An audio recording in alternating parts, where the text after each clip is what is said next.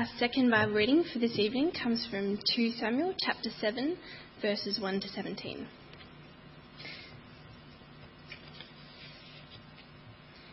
After the king was settled in his palace, and the Lord had given him rest from all his enemies around him, he said to Nathan the prophet, Here I am, living in a palace of cedar, while the ark of the Lord remains in a tent. Nathan replied to the king, Whatever you have in mind, go ahead and do it for the Lord is with you. That night the word of the Lord came to Nathan, saying, Go and tell my servant David, this is what the Lord says. Are you the one to build me a house to dwell in? I have not dwelt in a house from the day I brought the Israelites up out of Egypt to this day. I have been moving from place to place with a tent as my dwelling. Wherever I have moved with all the Israelites, did I ever say to any of their rulers, whom I commanded to shepherd my people Israel, Why have you not built me a house of cedar? Now then, tell my servant David, This is what the Lord Almighty says. I took you from the pasture and from, fo- and from following the flock to be ruler over my people Israel. I have been with you wherever you have gone, and I have cut off all your enemies from before you. Now I will make your name great, like the names of the greatest men of the earth. And I will provide a place for my people Israel, and will plant them so that they can have a home of their own and no longer be disturbed. Wicked people will not oppress them any more, as they did at the beginning, and have done ever since the time I appointed leaders over my people Israel. I will also give you rest from all your enemies. The Lord declares to you that the Lord Himself will establish a house for you. When your days are over and you rest with your fathers, I will raise up your offspring to succeed you, who will come from your own body, and I will establish His kingdom. He is the one who will build a house for my name, and I will establish the throne of his kingdom forever. I will be his father, and he will be my son. When he does wrong, I will punish him with the rod of men, with floggings inflicted by men. But my love will never be taken away from him, as I took it away from Saul, whom I removed from before you. Your house and your kingdom will endure forever before me. Your throne will be established forever. Nathan reported to David all the words of this entire revelation.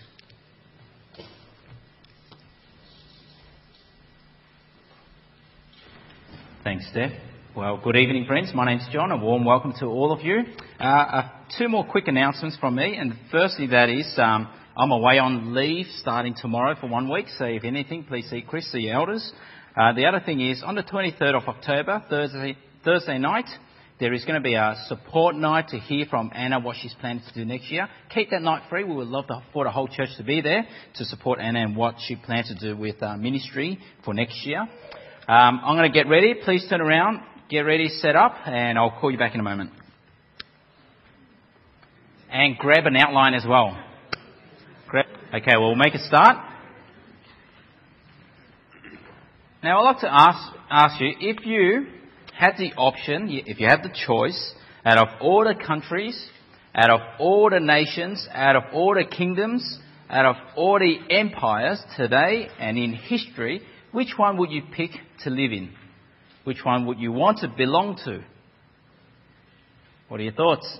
Think about that. Which kingdom, which country, which nation, which empire would you like to belong to?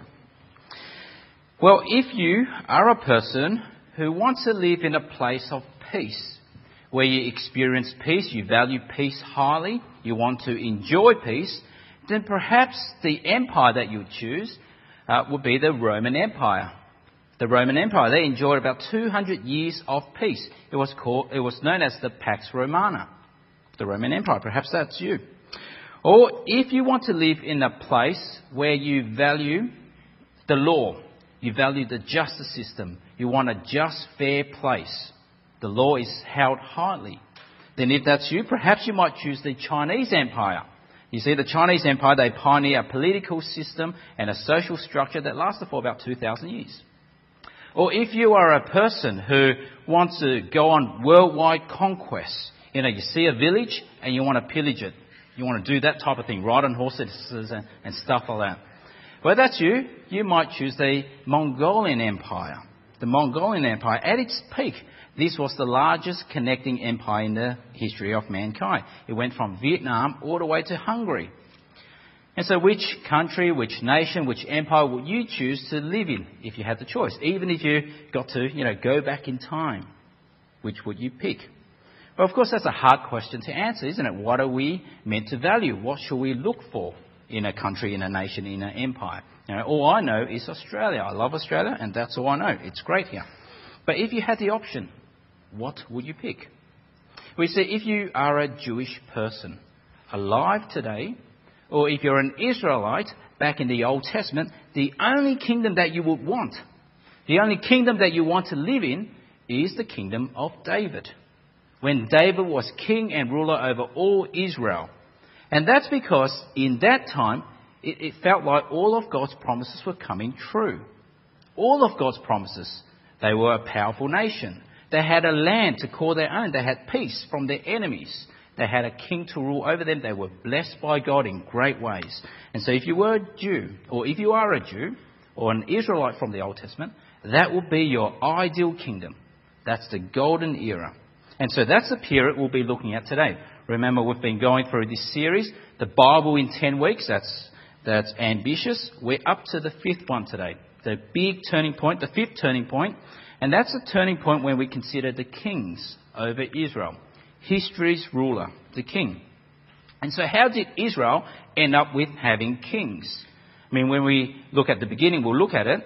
But there, was no king at the time of Abraham, no king at the time of Isaac and Jacob. By the time of Moses, there were no kings. By the time of Joshua, there were no kings. So when these, did these kings come about? Well, remember the big unifying, unifying theme of the whole Bible is the theme of the kingdom of God.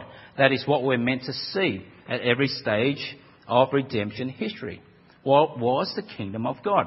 And when we talk about the kingdom of God, we're talking about God's people in God's place under God's rule. What was it like? Okay, so if we go back to the beginning, we'll go through this quickly. Right at the beginning, we had creation. There, the pattern of the kingdom was established. Adam and Eve in the garden, enjoying perfect relationship with God. And then next we had the, so that's the pattern of the kingdom. Next we had the fall. Remember that? The fall, Genesis 3. There, there was no people, no place, and there was only curse and death reigned. Okay, so that was the perished kingdom. And then the next turning point, the next big major turning point, was when God spoke into human history. And that is Genesis 12. Remember the promises to Abraham, the pledge. That was the promise of the kingdom. God promised massive things to Abraham. He'll be a great, he'll have a great name, have many descendants, have a land of his own. He'll be blessed. God spoke into human history, and that promise there to Abraham was really the hope for all humanity. And then next, what we saw two weeks ago, we saw the Exodus. That's the story of Moses. Remember that? God del- uh, delivered his people from slavery and he made that people his own. They, w- they became his treasured possession. And as they escaped Egypt, they were given the laws to live by. So this was the partial kingdom we're starting to see. They've become a nation now. They've given laws to live by. Today, we'll be looking at this bit. Today, they've entered the land. So that was about 40 years after leaving Egypt. And then about another 350 years after that, that's when they had kings. That's when kings started to rule. And so it's a period of kings in the land that we'll be looking at today. Okay, we all got that? So this is over 10 weeks. We're about halfway now. Now, how did we get to this point? Well, how we got to this point was actually not so smooth sailing. You see, the time from Moses, which was when we ended last time, to the time of kings, that's about 400 years. Now, during that period, the people of God were meant to learn that God was their king. They were to live as though God was their king. They had no human king because God was their king. God provided for them, God protected them. And so through the book of Judges, we see how God delivered his people uh, again and again and again. He sent these, these judges, Samson and Gideon. They delivered the people of God. And so, as long as the people of God lived God's way, trusted God, lived by His rules, they were safe. God was their king. He was their protector. And then now we come to the book of 1 Samuel. 1 Samuel, things started to change. Now, the nation of Israel, they've become big. They're in the land now. They have no king. They haven't had a king for several hundred years. But they've become a nation. And then they look around them. They see all these other nations. They all had kings. They all looked powerful. They all had standing armies. And so Israel, the nation, they went to Samuel and they said to him, We want a king too. We want a king like all the other nations. They look powerful. We want to be powerful too. They have standing armies. We want to have standing armies as well. And so that was the beginning of the change, the, the turning point. And it sounded like quite a legitimate request, right? The people of Israel wanting a king to rule over them. But you see, it was actually an evil request. It was a foolish request. It was a wrong request. Because in the request for a king, like the other kings, they were in fact rejecting God as their king. They were rejecting God for wanting a human king. So what did God do? Well, God gave them the type of king they wanted. God gave them a powerful king, a tall king like the other nations. God gave them a king a head taller than all the other people, and that was Saul. He became the first king over Israel. He was a head taller. He was just like the other kings of the other nations, strong, powerful. But of course, if you know the story of Saul, he was a disaster. He was a total disaster. He disobeyed Samuel, disobeyed God, and the kingdom was taken away from him. And so that was the first king, a total disaster. But then the second king was to be different. You see, with the second king of Israel, the second king whom we'll be focusing on tonight, God chose this king. God chose this king. God did not pick the big and strong and powerful. Rather, God chose the youngest of the brothers. And he was just a shepherd out in the sticks looking the sheep. What does he know about leading a people? What does he know about ruling a land? But God chose him, something totally unexpected. And of course, that person was David. David. Now, David, we hear, was a man after God's own heart. We've seen this verse before, haven't we? So the Lord has sought out a man after his own heart and appointed him leader of his people. Now, often when we read this, we think, well, God chose David because he had a good heart. He had a moral heart, a decent heart, and that's why God chose him to be leader. But you see, that's not, not in, in fact the way to read this verse. The way we are to read it is like this. The Lord has sought out a man according to his own heart. So what this means is, it's not the heart of David that we're looking at, it's the heart of God. It's from God's perspective. So what this is saying is that God chose a man according to God's own heart. It was God's heart that was inclined towards David, rather than David having a heart that was inclined towards God. What that means is that David was not chosen because of any inherent goodness in him. It was God's sovereign choice. God chose him. He had a place in God's heart. He had a purpose in God's heart. And so God sovereignly chose David. Just like how God chose Abraham, Abraham didn't go to God, hey, God, choose me, why don't you bless me? Not, no, it was God who decided and initiated and chose Abraham. And same with Moses. Moses didn't go to God, God, why didn't you choose me? No, it was God who chose him. And likewise with David, God chose him. Now this is important to see that it was God's initiative, it was God's choice. Because at every major turning point of redemption history, it was always God's initiative. It was God who decides, God who plans, God who purposes, God who chooses. And so God chose David according to God's own heart. And God anointed him. He was anointed. And eventually David became king over Israel. That was the beginning of kingship. He was anointed. He was God's chosen king. Now the word chosen king is the word where we get uh, the word chosen or anointed, same Hebrew word, is where we get the word Messiah. That is the Hebrew word. And it's where we get the Greek word Christ. And so the kings of Israel was God's Messiah. They were God's Christ. They were the anointed one. They were the chosen king. Okay, so that's the background to that. And so when David became king, we start the golden era. It was a time of greatness during the history of Israel. It was all good. Remember those promises God made to Abraham of land, of offspring, and of blessings?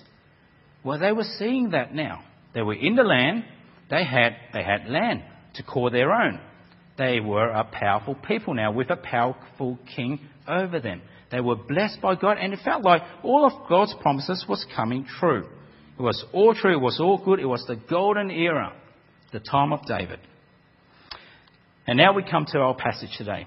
As a context, 2 Samuel 7. So let's open to that. 2 Samuel 7. Now, this passage is the climax of David's reign. This was the great turning point of redemption history because God speaks into it. And we'll see in this interaction between David and God two things. God speaks one, uh, the first thing God says is, what you're enjoying now in the kingdom, it's all good. It feels like all of Abraham's promises are true, but all you're experiencing now is really just a foretaste of the kingdom of God. The promises God made to Abraham a thousand years before David, they're all coming into sharper focus, but it was just a partial kingdom. It was only a foretaste. That's the first thing. The second thing God says and, and tells David, he, he points out what the focus of the kingdom of God will be. The promises of restoration, the promises of a return to Eden, the promises of the reversal of the curse. Well, all those promises are now bound up in this man and his dynasty. He becomes the focus of the kingdom of God. And so let's go over that. That's the first one. But the first one, this was a foretaste of the kingdom of God. You see, things were going really well. There was, there was peace. There was prosperity. They enjoyed all that. And so one night, David was thinking, this is not right. He's living in a palace. He's enjoying life. But yet God, his covenant was still in a tent. So David was thinking, this is not right. And so have a look at verses 1 to 3 with me.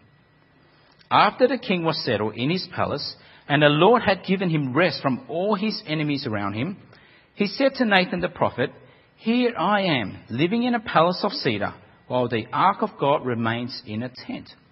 And so David had an intention of building God a house. That is to build a temple for God, for the Ark of the Covenant. He wants to build um, the house, temple, palace is the same word. And so that all seemed good. Nathan agreed and said, go for it. But then that night, God turns his good intentions on its head. David was not the man to build a temple. And that was not yet the time to build a temple. Instead, what God says next in this passage was to show David that there is more to come. You might be enjoying life now. The kingdom might be great now, but there is more to come. There is more blessings. There are greater blessings to come. And so have a look at verses 8 following. As we read this, recall the promises God made to Abraham. And so we read, Now then, tell my servant David, this is what the Lord Almighty says. I took you from the pasture and from following the flock to be ruler over my people Israel. I have been with you wherever you have gone, and I have cut off all your enemies from before you. So that should hint of one of the promises to Abraham. They will have peace. They will enjoy uh, uh, rest from their enemies. And then we go on. Now I will make your name great, like the name of the greatest men of the earth. Now again, that should remind us of the promises made to Abraham. God told him that his name will be great. David will have such a great name. And then we go on, verse 10. And I will provide a place for my people Israel, and will plant them so that they can have a home of their own and no longer be disturbed. Wicked people will not oppress them anymore as they did at the beginning and have done ever since the time I appointed leaders over my people Israel. I will also give you rest from all your enemies. Now, when we read that last bit from verses 10, something there should strike us as strange, as weird. I mean, weren't they already in the land? They were already in the promised land. They were already in the land of Canaan, so they were enjoying all of that already. But look at what God says. God says, I will plant you, I will provide you, I will give you rest. It seems like all that they were enjoying then in that kingdom, when David was king, was not the full purpose of God. It was still looking forward to something. It was just a foretaste, an anticipation, a shadow of something greater. The rest that they were enjoying from their enemies, there's a greater rest. There's the ultimate rest. And so what they were enjoying then was just a foretaste of the ultimate rest, of the ultimate blessing that God will bestow upon them. And so when we read that, it was great, the, the kingdom of David. They had it all. It was a wonderful time to live. But even as great as it was, God says that's just a foretaste. And so when we read this now as Christians, it actually leaves us hanging. What are these promises? What will they look like? How will they come about? And so it brings us to that second point. God now gives us a clue on how it will come about. God now speaks of the focus of the kingdom of God. God now makes clear to David. Now, these are important words. God makes clear to him that all of those promises to Abraham, even in Genesis 3, all of those promises are now bound up in your family, bound up in your dynasty, are bound up in your family line. You see, what has come to light? This is a new point in the revelation of God as you read the Bible. This is a new point. What has come to light was that the promises, promises of God has become clearer, a lot clearer. At this point in redemption history, all of those promises have been narrowed down to being from one of David's offspring. Remember the great promises right from the beginning when we looked at Genesis 3. God promised that one day an offspring of Eve will crush the serpent's head. And so as we, when we read that, we were waiting. When is this serpent crusher going to come along? And then we get to Abraham and we find out that he will be blessed and it will be through his family, that the world will be blessed. And then we're left waiting. When will this offspring come along? And then we get to, to, to Moses and the nation of Israel. It will be through this nation. They are God's treasured possession. And so we're left waiting. When will this serpent crusher come along? And now we get to David. We get to David, the king chosen by God, the Messiah of God, the Christ of God. He's chosen, and God says it will be from your family. From your family. And so what this tells us is that the hope of humanity, the one who will bring about all of God's promises, will be a king. Will be a king will be one from the line of David. And so after we read 2 Samuel 7, the rest of the Old Testament, we're waiting. When will this king come? When will this king come? So you see, this is a major turning point of the Bible. We're now waiting for a king. And so have a look at what God says next. Verses 11. The Lord declares that the Lord himself will establish a house for you. Now remember, David wanted to build a house for God. A house can mean a temple or a palace. But then God, with this play on words, He says, God, I will build a house for you. That is, house can mean a dynasty here. And so God says, I will build a house for you. And then he goes on, when your days are over and you rest with your fathers, I will raise up your offspring to succeed you, who will come from your own body. And I will establish his kingdom. He is the one who will build a house for my name, and I will establish the throne of his kingdom forever. Now notice those promises there. They are massive promises. They're unconditional promises. They're unending promises to David. All of humanity's hope is now bound up in David and his dynasty. All of the hope of the reversal of the curse, the reversal of the fall, are now bound up in David's dynasty. His dynasty will continue. That is God's promise. And it will continue despite him. God will establish his dynasty forever. Now, if you think about those promises there, those are massive. Just think about all the kingdoms and nations and empires of the world. Just consider them. Every single one of them has come to an end. As great as the Romans were, they came to an end. As great as the Persians were, that came to an end. All the great empires come to an end. Kings come and go, emperors come and go, empires come and go. The Roman Empire, that ended. The Mongolian Empire, that ended. Genghis Khan and his dynasty, that was short lived. The British Empire, think about that. In 1922, by 1922, there was one of the most powerful empires in the world, the British Empire. At that time, they, they had influence over one fifth of the world's population, 20% of the world's population. And they covered an area of almost a quarter of the Earth's landmass. The British Empire, after World War I, before World War II, they were the most powerful empire in the world. Now, almost 100 years later, can we say the same thing about the British Empire? I mean, even Scotland wanted to get up, but they're staying in. Empires come and go, kings come and go, and we shall know this because kings die, emperors die. And not only that, when they die, even the great kings, even the great emperors, they're replaced by a, a dodgy, silly, stupid son who becomes king, and the kingdom is destroyed. But we see here God's promises of fulfilling all the hopes of humanity is now bound up in this family, in David's dynasty. But now God does more than that. He now establishes a special relationship with the kings from the line of David. They will be considered a son of God. You see, the son of God, to be a son of God, is a title, that is to be a king. That is the special relationship that kings from the line of David only have with God. And so to be a son of God is meant to be a functional relationship. That is, they are to be like God and represent God to the world. That was the job of the king. And so we read in verse 14, I will be his father, and he will be my son.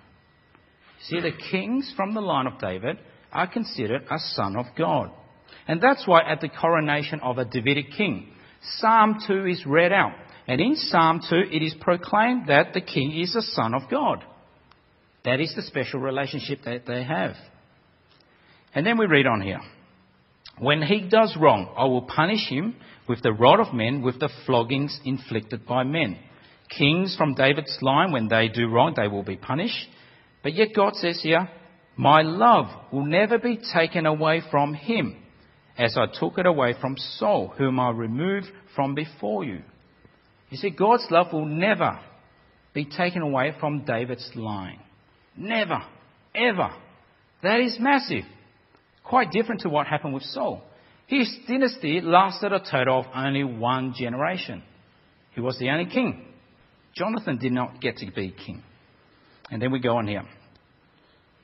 Your house and your kingdom will endure forever before me. Your throne will be established. God promises here He will establish, protect, love, keep David's throne. Now it's interesting to note here that many kings throughout England in the past, they actually thought that their rule was derived from God. And so King Henry VII James I of England, they thought they, they had the God given right to rule. But what we're seeing here is vastly different. God constituted David's reign. God made him king. And God promised him that his kingdom will endure. God never makes any such promise to any other kingdom or empire in the history of mankind. But God made it here to David. And so now we see the promises of God, the kingdom of God, they're all now bound up in David's dynasty. So it's been narrowed in. You see, this is where we're looking for the hope, the hope of humanity, one from David's line. And it is from this line that we'll find a serpent crusher. It is from this line we'll find the great hope for all humanity. It is from this line we'll find the King, the Christ, the Messiah, the Saviour of the world. Do you see how this is a massive turning point in the Bible? it makes it so much clearer now who we're looking for. And so, what happened to the Davidic dynasty? What happened to David's kingdom? What happened to God's promises? We see when God made these promises, it should perhaps make us think why would God attach himself, his eternal promises, to frail human beings? Why would God do such a thing? I mean, we all know that even good people are prone to be evil, to be wicked, to be corrupt. You know, just like that old saying, power corrupts and absolute power corrupts absolutely. Of course, God knew that. So, why would God attach His promises Himself to humans, to a king? Well, you see, that's what happened with David. He was a great king. He was, in fact, the greatest king over Israel. But by the end of his life, it was a total disaster. This guy was uh, one who committed adultery. He murdered someone. He betrayed the trust of his people. He, there was a palace intrigue. Even his very own son wanted him dead. The end of his life was a disaster. And that's why it's important to remember God chose him not because he had a good heart. It was God's heart. It was according to God's purposes that God chose him.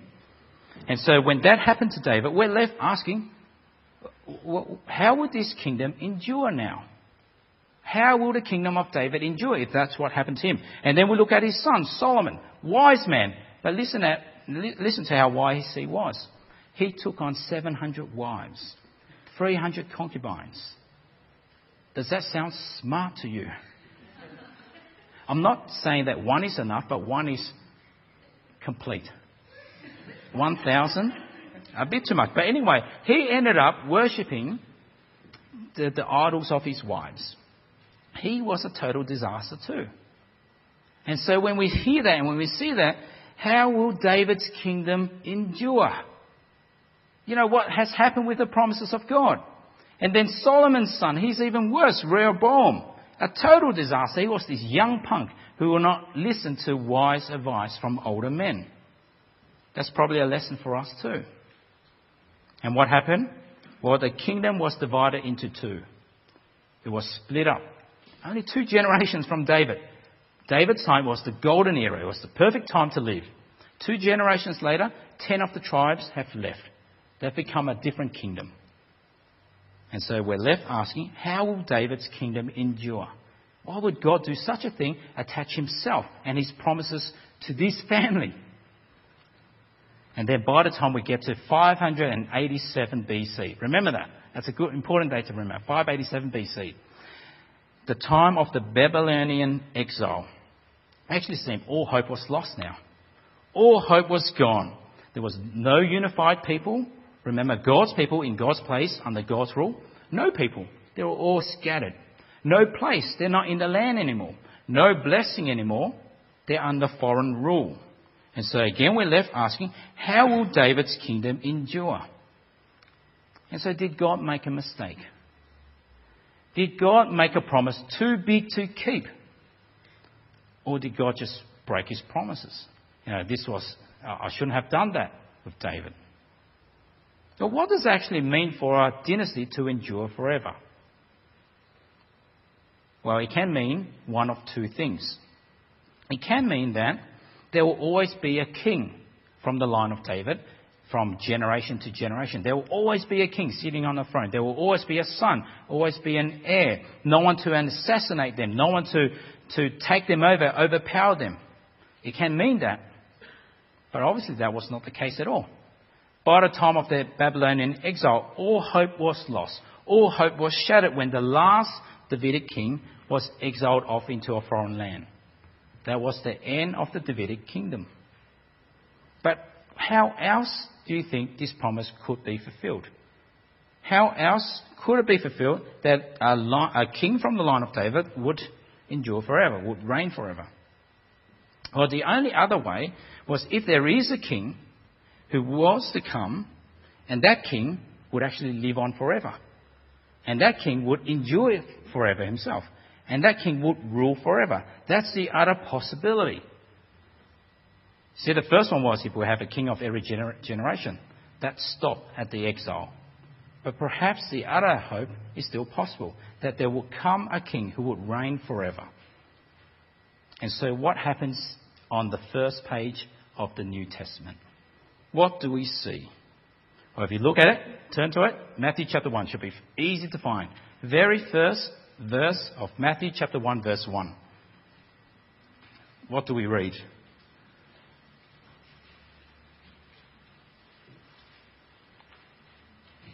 We read this a record of the genealogy of Jesus Christ, the son of David, the son of Abraham.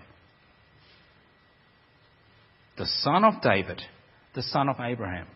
Remember, we're waiting for a king. He will be the hope of all, humanity.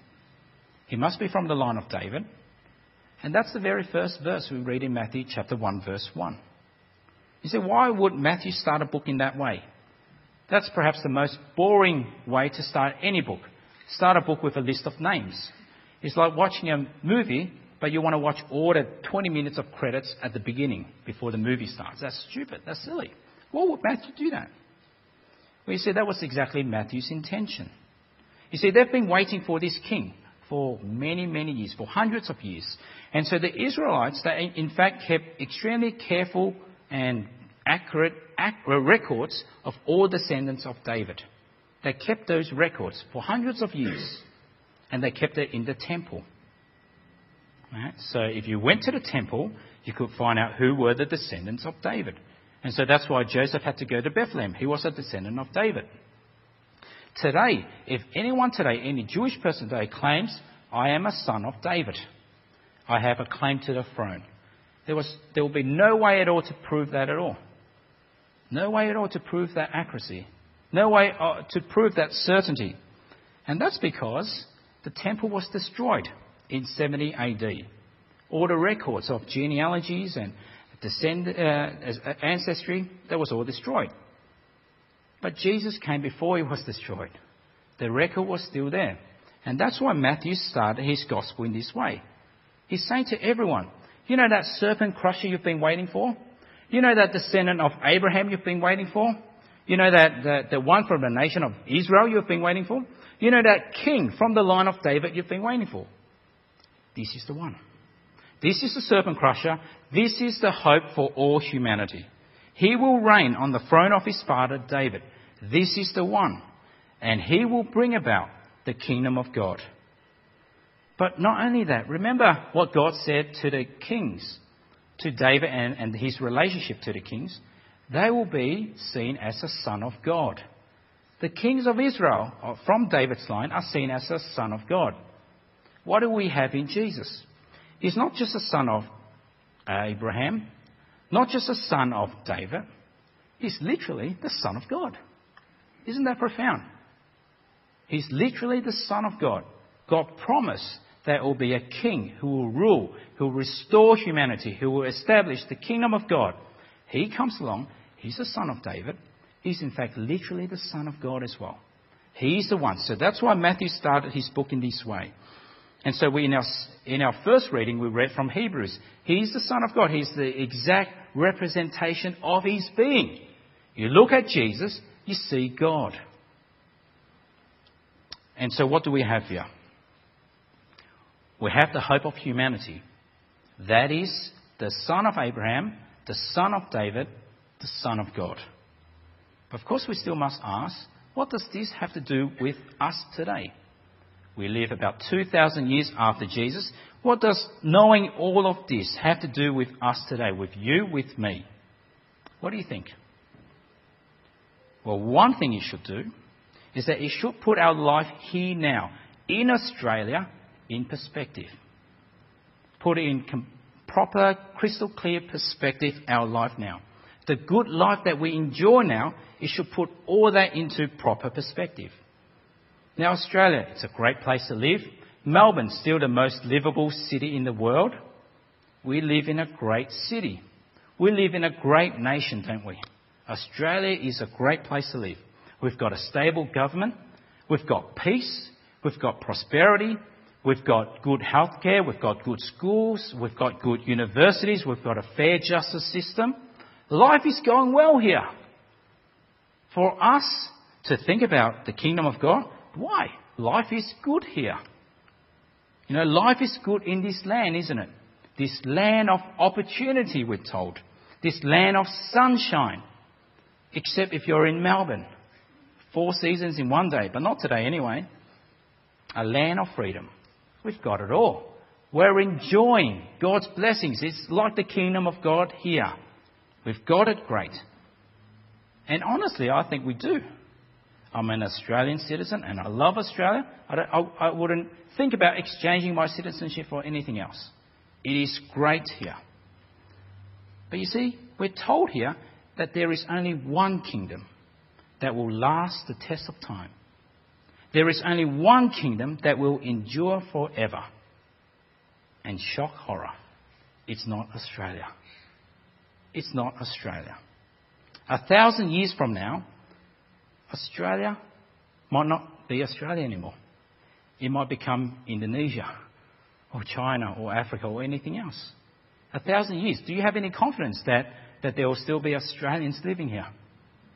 There's no confidence of that at all. But there is a kingdom. There is a kingdom that will stand and endure forever.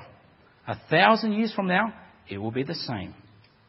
A million years from now, it will be the same. A billion years from now, it will be the same. And this kingdom will never perish. This kingdom will never end. This kingdom will never pass away. The throne of this kingdom will never be overpowered. The throne of this kingdom will never be overtaken. And the king who reigns over this kingdom will never be displaced. I mean, so many kings throughout history, they've all been displaced. The king who reigns over this kingdom will never be assassinated. So many kings throughout history, they were assassinated. The king of this kingdom will never die. All human kings die, but this one won't. Instead, this king sees everything. This king knows everything. This king acts right always. This king will rule with perfect justice. This king will rule with perfect righteousness, better than any Chinese imperial system. This king will establish a peace that endures forever, better, than any Roman Pax Romana. This king calls us and says, Come to me, all you who are weary and burdened, and I will give you rest.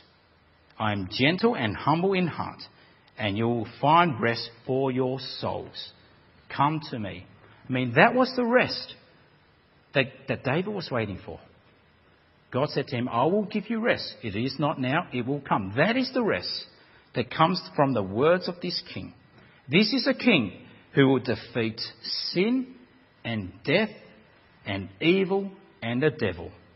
Now that's better than any Mongolian conquest.